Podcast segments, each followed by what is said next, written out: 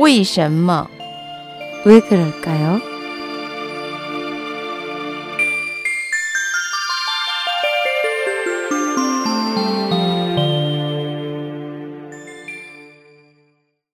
왜 그럴까요? 손님 초대를 작동이라고 하는 이유는 무엇일까요? 춘추 전국시대에 진나라의 동쪽에 있었던 정나라는 스스로를 동쪽으로 가는 길을 안내한다는 뜻의 동도주라고 칭했습니다. 그런데 시간이 흐르면서 이 단어가 주인을 호칭하게 됐습니다. 그렇다면 주인을 동도주라고 하고 또 주인이 손님을 초대하는 것을 작동이라고 한 이유는 무엇일까요?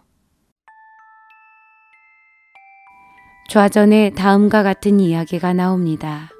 춘추시대 최고의 강대국이었던 진나라의 헌공은 새로 맞은 젊은 아내를 몹시 총애했습니다.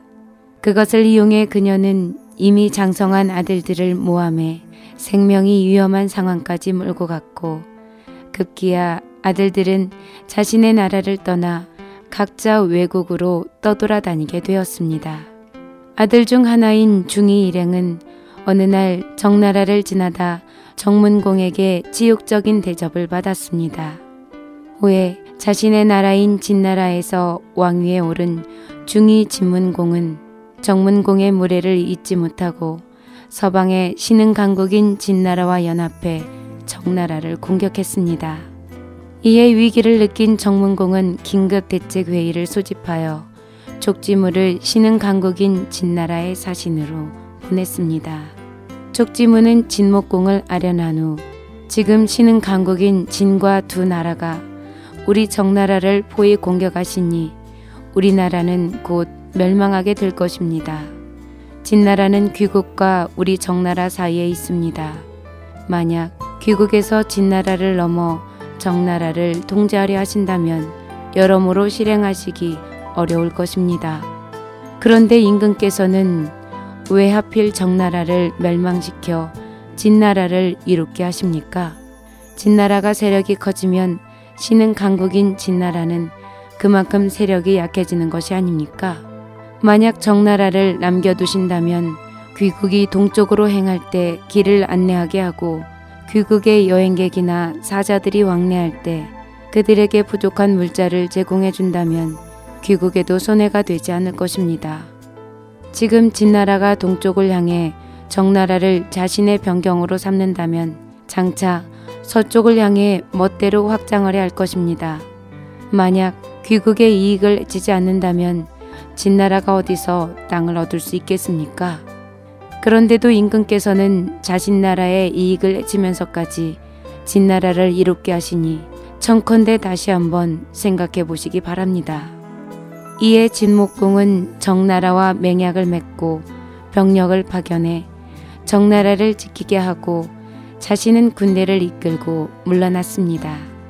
그러자 진나라도 어쩔 수 없이 병력을 후퇴시켰습니다. 이 이야기에서 유래해 정나라가 진나라의 동쪽에 있었기 때문에 스스로를 동도주라고 칭했습니다. 그래서 후에 사람들은 동도주 또는 동도주인이란 말로 주인을 호칭했습니다.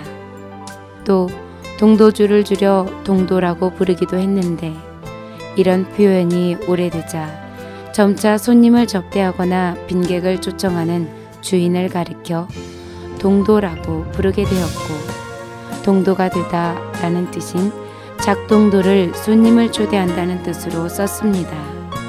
이것이 더 간단해진 게 바로 작동입니다.